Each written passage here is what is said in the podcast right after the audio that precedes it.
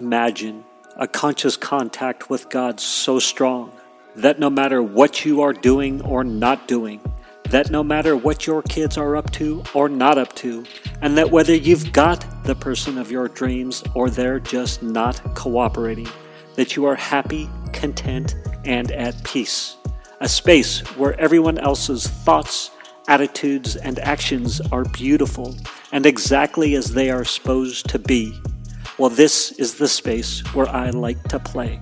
My name is Misha Z, and this is today's Bitch Slap. Join me as I shed light on the thoughts, actions, and attitudes that are causing you pain, and we train our minds to go to the capital S inner self, the joy that is waiting for us, the God within. How to progress forward with the summit and more specifically that's just a uh, that's just the the current um, opportunity for me to practice staying in the moment taking next steps following instructions and not looking too far ahead and not and not uh, projecting.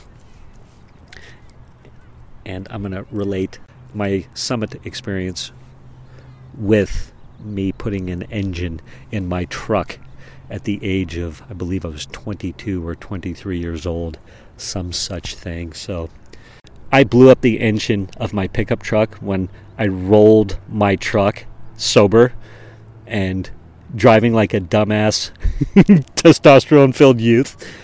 And it was in freezing that it was freezing in Wyoming and Montana. I roll the truck. What happens if you roll the truck and if it's upside down for too long, fluids go where they're not supposed to go.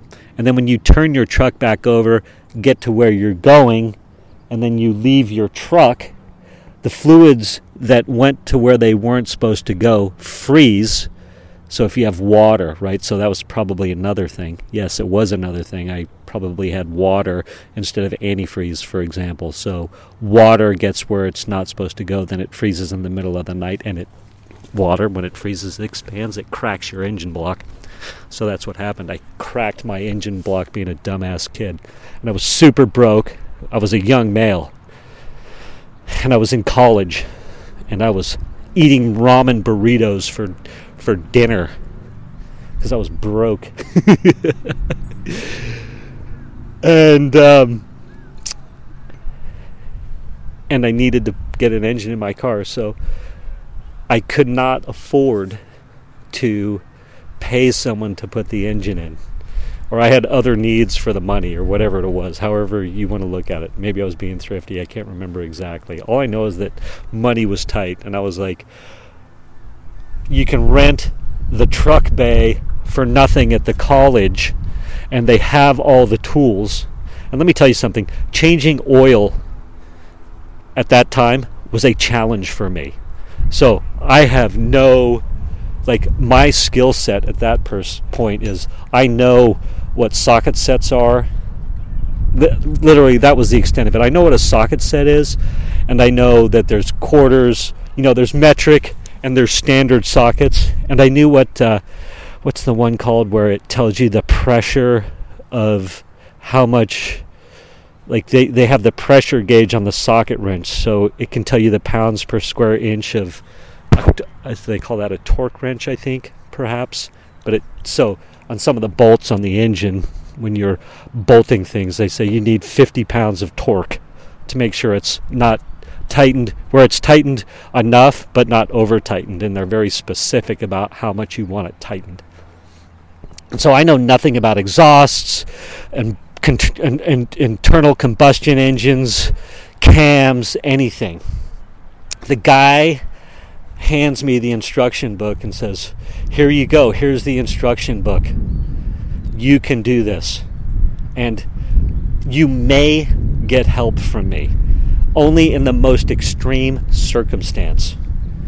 So I looked at the instructions and I was like, I can follow instructions. And if I need to help knowing what a tool is, this guy can point me to the right tool. So I got started. I did it. I changed the engine.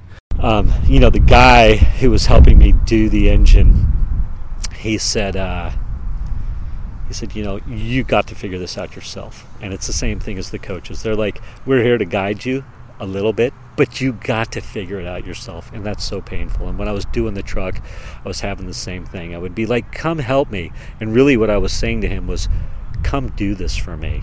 Come do this for me.